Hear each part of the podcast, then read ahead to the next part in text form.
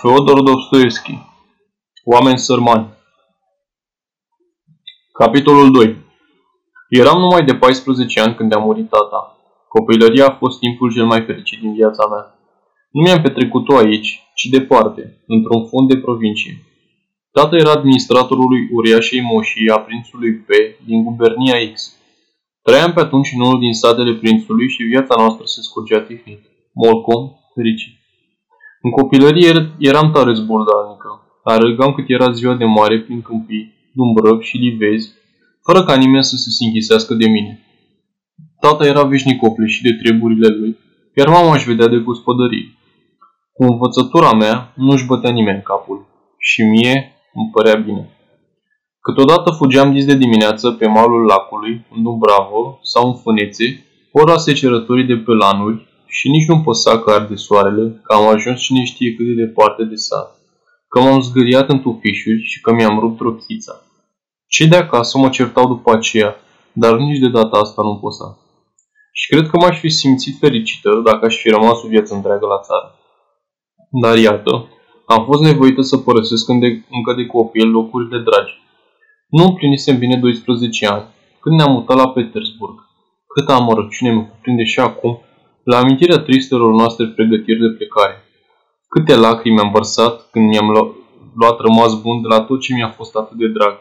Îmi aduc aminte că m-am aruncat în gâtul tatii și i-am cerut, plângând, să mai rămânem măcar puțin în satul nostru.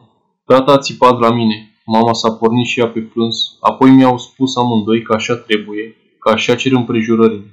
Bătrânul prinț P. murise, iar moștenitorii lui nu vroiau să mai țină pe tatăl meu. Tata avea ceva bani pe care îi dăduse unor oameni de afaceri prin Petersburg. Vrând să-și îmbunătățească starea, el a socotit că trebuie să se ducă neapărat la Petersburg. Toate astea le-am aflat mai târziu de la mama. Când am sosit aici, am luat o casă în cartierul Petersburgski, în care am locuit până la moartea tatii. Ce greu îmi venea să mă obișnuiesc cu noua noastră viață. Era toamnă când am sosit la Petersburg când am plecat din satul nostru, era o zi luminoasă, caldă, strălucitoare. Muncile câmpului erau pe sfârșite.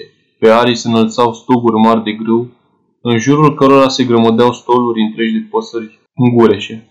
Totul era scăldat în soare și plin de veselie. Pe când aici, de cum am intrat în oraș, am dat de ploi, de o borniță rece de toamnă, de vreme urâtă, de noroi și peste tot numai de oameni străini, neprimitori, fost omorâți și încruntați.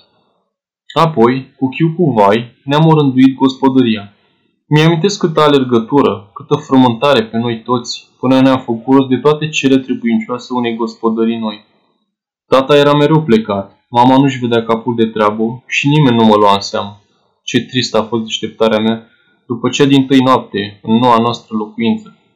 Ferestrele odăii dădeau spre un gard vopsit în galben. Strada era veșnic plină de noroi. Rarii trecători pe care îi vedeam, rebegiți de frig, se înfoiau în hainele lor. Acasă la noi zilele se scurgeau triste și mohurâte. Aveam foarte puține neamuri, ori cunoștințe mai apropiate.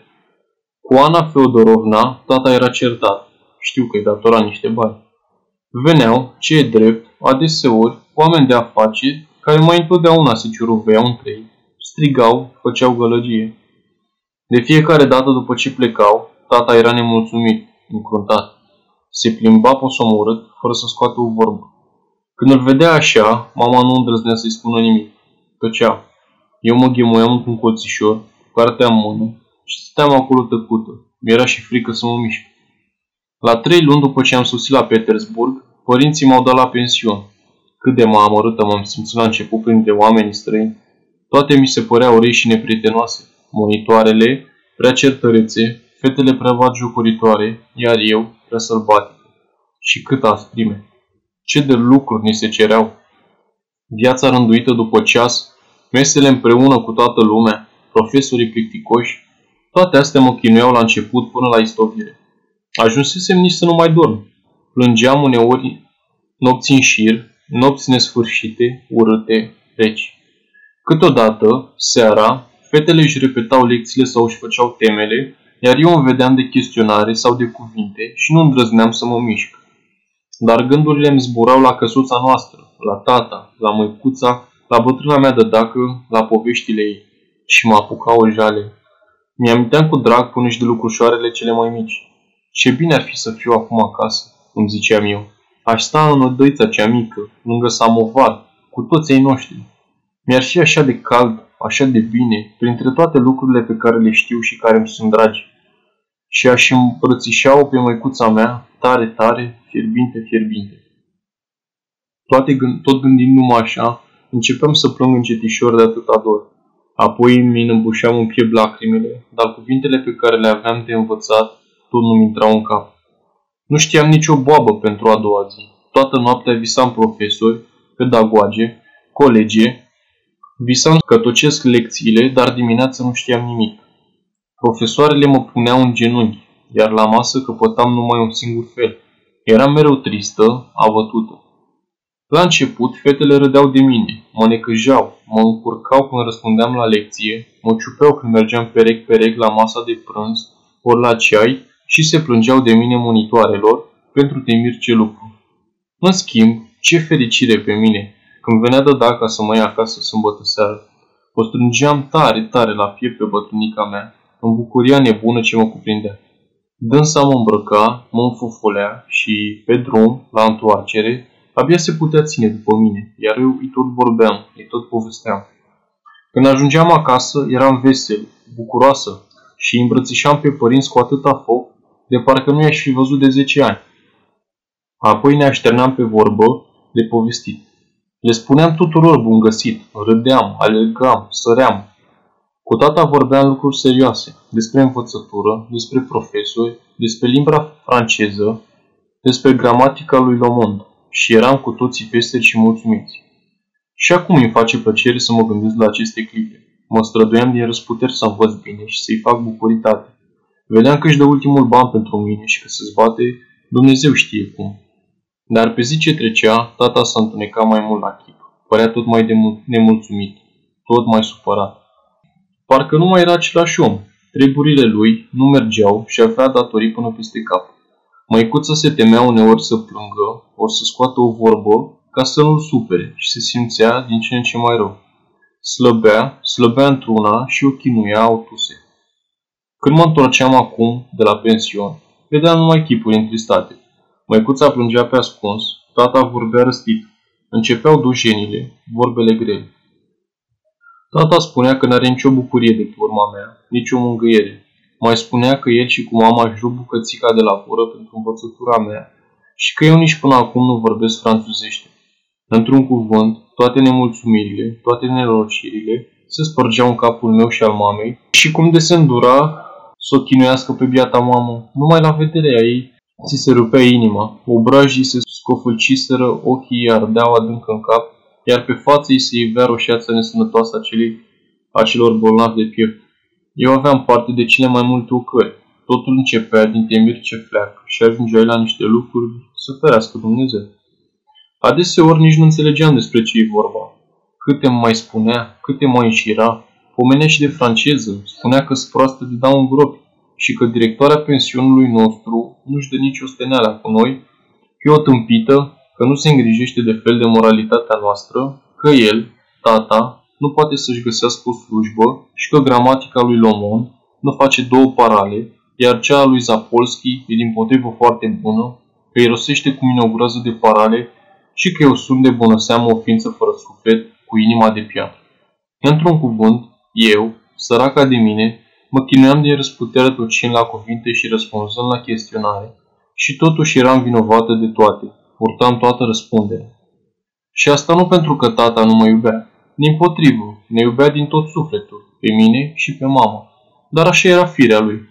Necazurile, amărăciunile și treburile care nu mergeau, îl istoviseră de tot pe tata. Își pierduse încrederea în oameni, se făcuse rău, ajungea, ajungea adesea la deznădejde. Apoi și-a bătut joc de sănătatea lui și într-o zi a răcit. A căzut la pat și după o scurtă suferință s-a prăpădit atât de repede, atât de neașteptat, încât noi am umblat în năuce câteva zile de pe urma acestei lovituri. Mama era cam pietrită. Mă temeam chiar pentru mintea ei. De-abia a apucat tata să închidă ochii, că ne-au și năpădit creditori. Veneau în Încete, răsăreau ca din pământ. Le-am dat tot ce ne rămăsese. Am vândut și căsuța din cartierul Petersburgski, pe care o cumpărase tata la vreo jumătate de an după ce ne-am mutat aici. Cum a rămas cu treburile tatii, asta nu știu, dar știu în schimb că nu mai aveam nici acoperiș și nici ce mânca. Măicuța suferea de o boală chinuitoare. De hrănit nu ne puteam hrăni, mijloace de trai n-aveam. Într-un cuvânt ne aștepta o moarte groaznică. Pe atunci, abia împlinisem 14 ani. Și într-o zi a venit la noi Ana Feodorovna. Ea tot spunea într-una că are o moșie nu știu pe unde și că ne e un fel de rudă mai îndepărtată.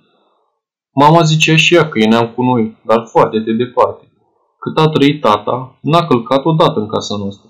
A venit cu lacrimi în ochi și ne-a spus că o doare sufletul pentru noi. Ne-a spus cuvinte de mângâiere pentru pierderea pe care o suferise și pentru starea jalnică în care ne aflam și a adăugat că tata singur a fost de vină, că a adus un trai nepotrivit cu mijloacele pe care le avea, că a țintit prea departe și că s-a bizuit prea mult pe puterile lui. Apoi și-a arătat dorința de a se împrieteni cu noi și ne-a spus că ar fi bine să uităm cu toții neplăcerile din trecut.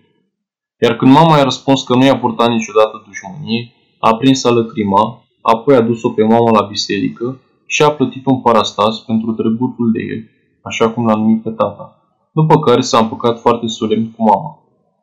După o lungă introducere și alte ocoluri, Ana Feodorovna, după ce ne-a înfățișat cât se poate de viu starea jalnică în care ne aflam, ca două orfani ce eram, deznădejdea și neputința noastră de a ieși din nevoie, ne-a poftit să ne aciuiem la dânsa, după cum a zis chiar ea. Mama i-a mulțumit, dar multă vreme a stat în cumpăn. Totuși, pentru că n-aveam altă scăpare și nu puteam face nimic, i-a spus până la urmă Anei Feodorovna că primim cu recunoștință propunerea ei mi-aduc aminte că acum, dimineața în care ne-am mutat în, din cartierul Petersburgski în ostruvul Vasilievski, era o dimineață de toamnă, senină, uscată și geroasă. Mama plângea.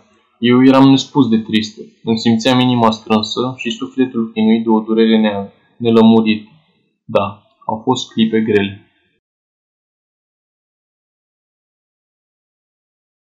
Aceasta este o înregistrare Cărțiaudio.eu. Toate înregistrările Cărțiaudio sunt din domeniul public. Pentru mai multe informații sau ca să te oferi voluntar, vizitează www.cărțiaudio.eu.